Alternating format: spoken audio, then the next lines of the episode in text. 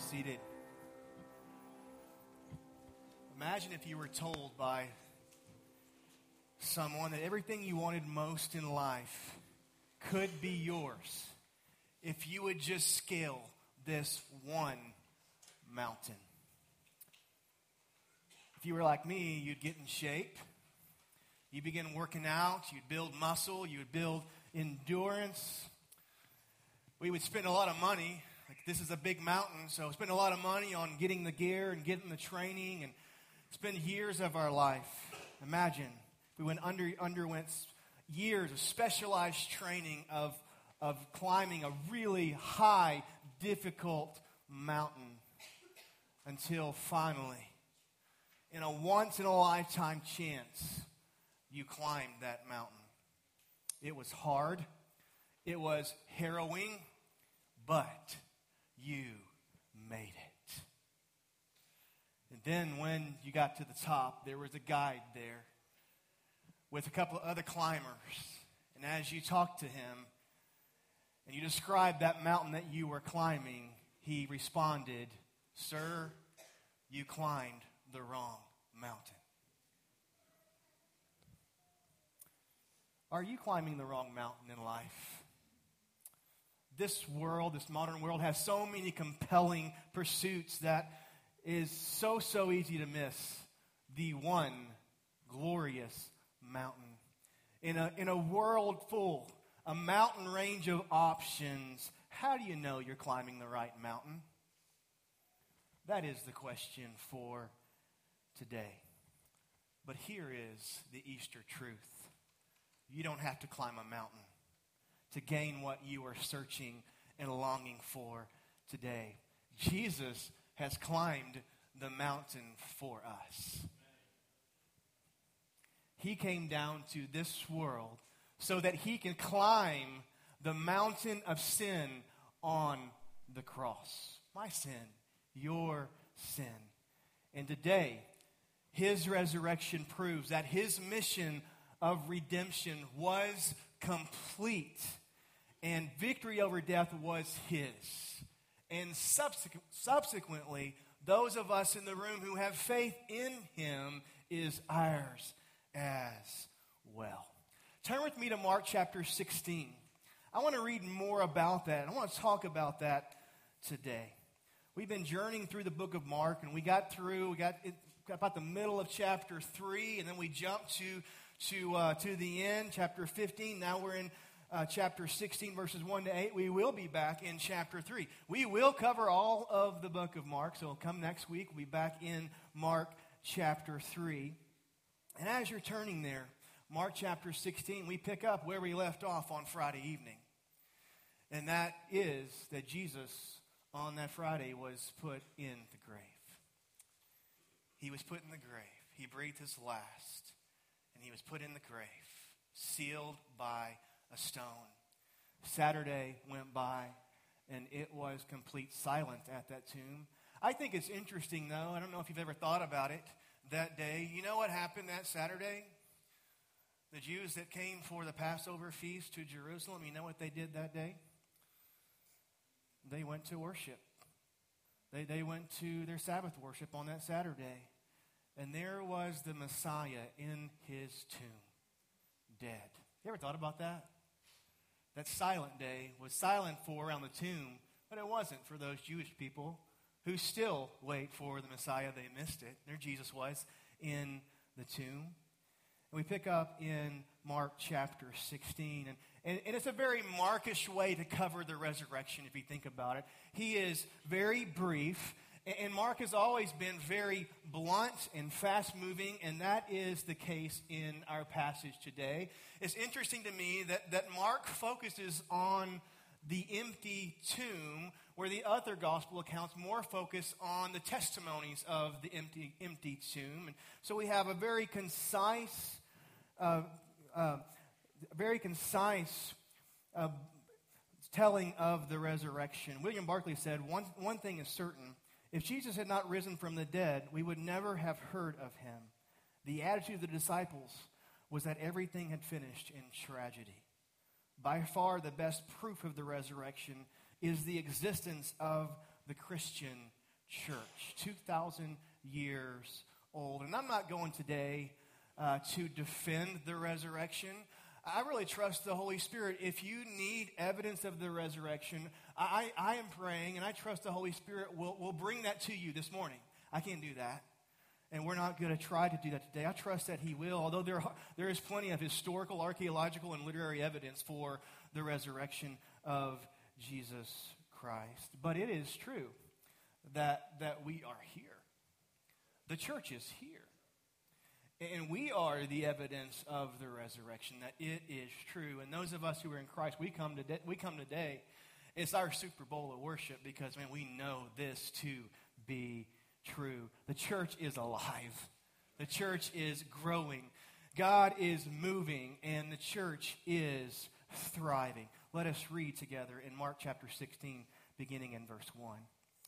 When the Sabbath was over, Mary Magdalene, Mary the mother of James, and Salome bought spices so that they might go to anoint Jesus' body. Very early on the first day of the week, just after sunrise, which would be Sunday, they were on their way to the tomb, and they asked each other, Who will roll the, to- the stone away from the entrance of the tomb? What were they saying? That's one real heavy stone. It would have weighed at least about 800 pounds. I don't know about you, but I cannot move 800 pounds. they were wondering on their way. They didn't have a plan how they were going to roll that stone away, verse 4. But when they looked up, they saw that the stone, which was very large, had been rolled away. And as they entered the tomb, they saw a young man dressed in a white robe sitting on the right side, and they were alarmed. Listen, you would be too. When was the last time you saw an angel with your own eyes? I never have, but I'd be sore afraid, as the scripture says. I mean, I don't know what sore means, but I'd be really, really afraid. It, was, it would scare the socks off, off of all of us.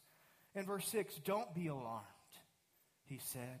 You are looking for Jesus the Nazarene. I think that's really important that this very specific, who are you looking for? You are looking for Jesus the Nazarene who was crucified. He has risen. He is not here. See the place where they laid him. But go, tell his disciples and Peter he is going ahead of you into Galilee. There you will see him, just as he told you. And listen to the way Mark wraps up this story. Trembling and bewildered, the women went out and fled from the tomb. And they said nothing to anyone because they were afraid.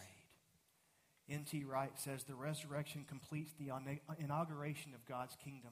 If you remember, if you've been journeying with us through the book of Mark, that is what Jesus said in Mark chapter 1.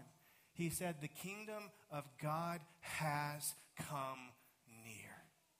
And what that meant was the king has come near and that is Jesus Christ. So N.T. Wright expounds on that. The resurrection, what we're here to remember today and what we're reading about, completes the inauguration of God's kingdom. It is the decisive event demonstrating that God's kingdom really has been launched on earth as it is in heaven.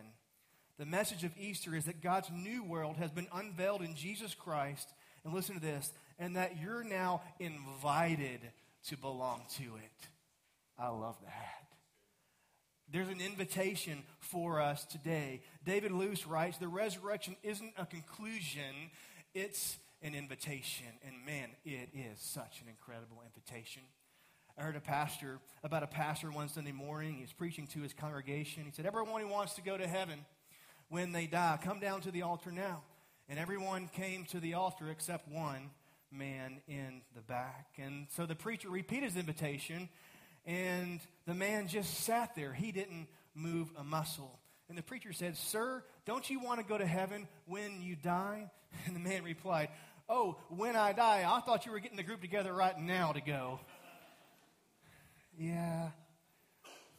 Easter really is an invitation. And I, I, I, use, if you're new, like I use jokes a lot, but, but that's kind of a joking, not joking uh, little truth there. That, that Easter is an invitation to be ready. To be ready for the now and to have life now and to have life abundantly. I want to point you to some simple, uh, some, uh, you might say, foundational, but essential truths from our passage today about the specific invitations of Easter. The first is this if you're taking notes Easter invites hope. If you look at verse 6, it says, Don't be alarmed. You are looking for Jesus the Nazarene who was crucified. And there's that moment, the, the angel there uh, is is enforcing what these, the despondency, the despair that these ladies, these three ladies, were experiencing. It's like their, their, uh, their hopes were dashed. You ever had your hopes dashed? Like you put so much faith in something, you put so much hope in something, and it didn't turn out. And there's that feeling of like, man, that's just, mm, that really kicks you in the gut. I don't think we can fathom how much hope was dashed for these three ladies. They had walked with Jesus for around three years. One of these ladies was possessed by a demon, and Jesus healed her and casted out that this demon very early, early on in Jesus' ministry and walk with Jesus and talk with Jesus personally. And these ladies, just three days earlier, were off in the distance watching their healer, watching their rabbi, watching their Savior die on that cross says that earlier on in the book of Mark that these three ladies were off in the distance watching. Can you imagine what they were thinking? Like, man, I thought this was it. This was a great man. But he's dead. He is gone. They even were bringing spices to anoint the body. And the reason why they would do that is they didn't go through an embalming process those days. And so to keep the body from, as it was decaying, from smelling worse and worse, they would put these fragrant oils on the body. And so they were so, uh, they were so confident that this, that Jesus was dead and he would continue to be dead. They have come, as he would continue to decay, they were come to put these oils on him so it wouldn't smell as he would decay. You see, their hopes were dashed. Their whole world had come crashing down in those few days. And their only hope had been buried in a grave. Then a situation that seemingly couldn't get worse quickly became a situation that couldn't get better. That's the turn. And that's why we are here this Easter Sunday. It couldn't get worse for them until it got so much better. It couldn't get better because it says, He has risen. He is not here. See it for yourself. See it. Look, He is not here. And here's the truth out of verse 6 there is hope at the empty tomb. There is hope at the empty tomb. No matter where you are in life and no matter what you've done or the situation you find yourself in this morning on April, what's today, the 17th of 2022, no matter what you come with today, listen, the truth of verse 6 is that there is. There is hope at the empty tomb. The most hopeless situation that any person will ever face has to do with our separation from God in eternity. Romans 6:23 says that all have sinned and come short of the glory of God. And Romans 6:23 says for the wages of sin is death. Listen, that's the most hopeless situation that anyone will ever face. That's so difficult. It's something that we can't change. But it goes on to say, and someone needs to hear this today. I don't know who. For the wages of sin is death, Romans 6:23, but the gift of God is eternal life in Christ Jesus. Listen, this is the good news. There is hope. In our most hopeless situation that we will ever face, God intervened. For God so loved the world that he sent his one and only Son, that whoever believes in him should not perish but have everlasting life. Romans 10 9. If you confess with your mouth that Jesus is Lord and believe in your heart that God raised him from the dead, you will be saved. Listen, my friends, my family, there is hope at the empty tomb. And at the empty tomb, there also is something that is so sweet and so good. There is salvation at the empty tomb. There is hope for eternity. There is abundant life now and forever. And it is uniquely, it is uniquely found at the empty tomb in Jesus Christ because he has risen. Would you like to accept that gift that Jesus offers you today? It's an invitation to accept the most incredible gift. It's a really simple thing to do. This seems so so uh, so simple and yet so profound. It's, it's three things: ABCs. We teach this at Vacation Bible School this summer. We'll teach it again. How do you do that? You will simply admit that you're a sinner, that you messed up. I certainly uh, uh, have sinned so much, and so have you, whether you realize it or not. And that separates us from God. But Jesus paid for that on the cross. And so you have to believe. That's the B. Believe that Jesus died on that cross, that he is the Son of God, and he rose on that third day in victory. Do you believe that today? And the third is confess. Confess Jesus as Savior and Lord of your life. If you've never done that today, man, today would be the best day to do that. If you have any questions about that, all you have to do is say a simple, simple prayer and you can repeat it after me right now to the Lord, and He will hear it, and you will find new and abundant and eternal life right now. It's simply this. You don't have to close your eyes. God will hear your prayer. Say, God, I know I'm a sinner. God, I believe that Jesus is who He says He is, that He died for my sins, and then He rose on the third day from, my, from, from the grave. And from this point on, I want you to be my Savior, and I want you to be my Lord and I will live for you for the rest of my life. Just a simple prayer. It doesn't have to be those, those, those same words. It's just a simple process of realizing and admitting that you're a sinner, believing in Jesus Christ, and confess, confessing Him as Savior and Lord of your life. If you, even right now, you said a prayer like that, or if you like, man, I've got questions, I've never done that, that connection card is the best place for you to just turn to the back and say, I'd like to talk to a pastor about finding hope in Jesus.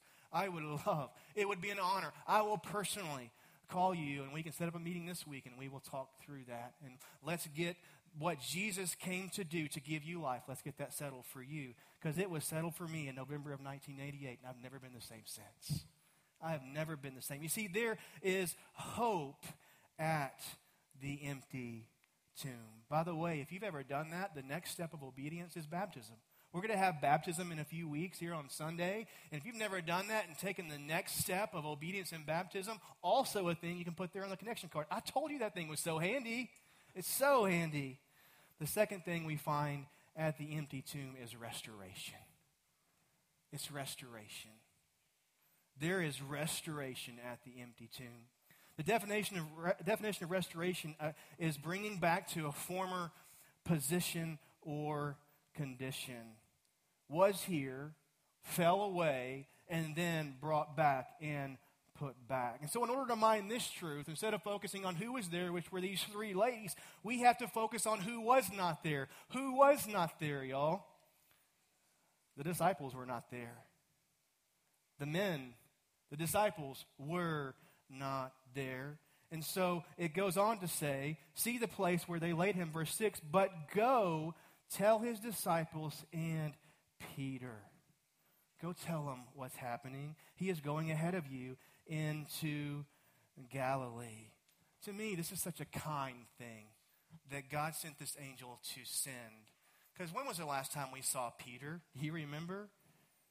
He was standing in the courtyard of the high priest and there was a young lady, probably a girl, a young girl even, that came to Peter, and he and he he asked him. She asked him three times, "Hey, do you know Jesus?" Mm-mm. I don't even know him. Second time, "Hey, do you know Jesus?" Um, you kind of look like a guy that followed Jesus. No, I don't know Jesus. Wait, weren't you with him? I mean, you sound like a Galilean the second, the third time. You sound like a Galilean. You'd be like us, like who are Texan, if you say y'all, or if I were to ask you to say ranch, but you say ranch, she picked up on like you're a Galilean, like you, you are one of those guys that were that were following Jesus. And Peter says, No, I, I don't know him. I've never even met the man. That's the last time we saw Peter. And we find Peter leaving in the darkness, weeping. Weeping. Having denied his Rabbi, Messiah, King Jesus. And then the angel says, Go and tell the disciples, and names Peter. I love that. He names Peter, Look, Jesus has returned. He has risen.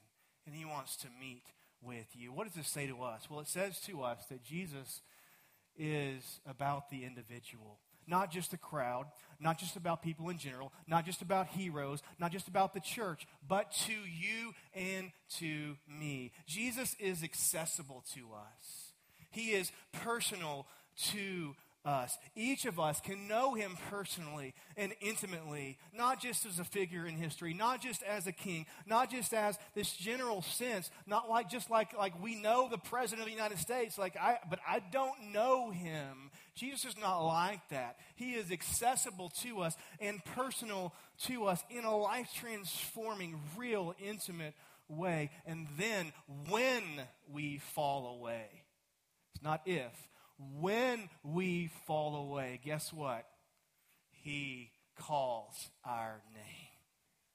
And he says, Peter, I forgive you. Come on back. You can enter your name, whatever your name is Greg, Skip, Alan, Amy, Anita. I'm not going to call you all out right now. But just know this Jesus loves to restore. At the tomb is restoration. He, I love this, he personally invites us back. He calls us by name and personally invites us back. Listen, if you are in the room today and you have denied Jesus, you have run from Jesus. You've been climbing every other mountain possible in this world except the, the faith in Jesus Christ that you once knew. I feel strongly that this Easter Sunday that Jesus is calling you by name and says, Come back to me.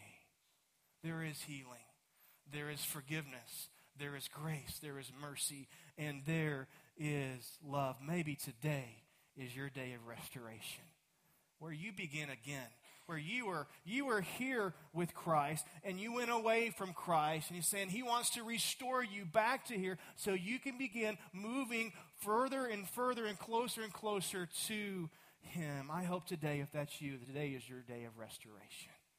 That you begin again putting Jesus first and following after him with all of who you are. The third thing we find, the first the third invite, we have an invite to hope and an invite to restoration. But the eighth is this, or the third is this in verse 8, is an invite to respond. An invite of response. There must be a response at the empty tomb. You can't approach the tomb of Jesus and hear about it without somehow responding to it. Now, in verse 8, there's a really interesting ending. What was their response? The angel said, Do not be afraid. They didn't listen. Because what does it say? Trembling and bewildered. They were afraid. They didn't know how to respond. And so the, the angel's counsel not to be alarmed had a little effect. As a matter of fact, the women were afraid and, and they said nothing to no one. That's the double negative. I mean, that's how strong it was. I ain't saying nothing to no one. This is crazy. This can't be true. But then we know in the other Gospels, as we look at Matthew chapter 28, 28, they ran to bring after this, they ran to bring his disciples word. In Luke's account, in Luke 24, verse 9, it says, They told all these things to the eleven and to all the rest, to all the rest. In John's account, Mary Magdalene found the open tomb and ran and came to Simon Peter, there's Peter again, and to the other disciples whom Jesus loved. And so their initial response in verse 8 was one of fear and fright. But then there was a turn where there was a response of obedience and joy. See, there's a turn in their response. Do you know what? We have to make a turn in the way we respond to the empty tomb as well. There's a man named Lee Strobel, and he was a journalist. He happened to be atheist, didn't believe in God, and he made it as a mission in life to prove that God was not real and Christianity is a farce. He just decided that all this was false and it can't be true. And there's a statement that he writes. It says this In short, by the way, uh, before I read this, he encountered the truth of the resurrection and it led to a response of faith in Jesus Christ. He says this In short, I didn't become a Christian because God promised I would have an even happier life than I had as an atheist. He never promised any such thing. Indeed, following him would inevitably bring divine demotions in the eyes of the world. Rather, I became a Christian because the evidence was so compelling that Jesus really is the one and only Son of God who proved his divinity by rising from the dead. That meant following him was the most rational and logical step I could possibly take. You see, he made that turn, he made a choice. And to me, the band's going to come up and we're going to have a closing song of celebration. It may not seem like it, but listen, you'll get to it in a minute while we're going to celebrate because there's two responses. There's really only two responses when we come face to face with the truth of the empty tomb. The first response is to be a waverer. A waverer. Now, that could be one of various different responses. It would be one of, can it be true? Question mark. I think that's kind of what's happening here with these ladies. Is it true? Or it could be, it can't be true. Or we could say even stronger than that, it's not true. It's not true. This is not true. This is a farce. And today, we can choose to respond as a waverer or an empty tomb waverer, or we can respond as an empty tomb worshiper. And that is the only fitting response when we approach the empty tomb of Jesus Christ. For those of us who have put our faith in him, we come today to celebrate because we know. We know that we know we know this is rich and right and true, and we have been transformed by the risen Savior, Jesus Christ. And so today, here is the honest Easter truth. We pursue lots of things in life. We crawl all kind of mountains in life. I certainly have. Jesus is our highest gain. He is our richest asset. He is our greatest treasure. There's no mountain higher. There is no mountain better. He is not here in the tomb. He is risen, and He is risen indeed. Let's leave with confident hope today. Let's leave in confidence that we can and are restored in the risen Savior Jesus Christ. And let's leave today as we stand together right now. Stand with me. Let's leave today as empty tomb worshipers of our Messiah, Savior, King, risen one. He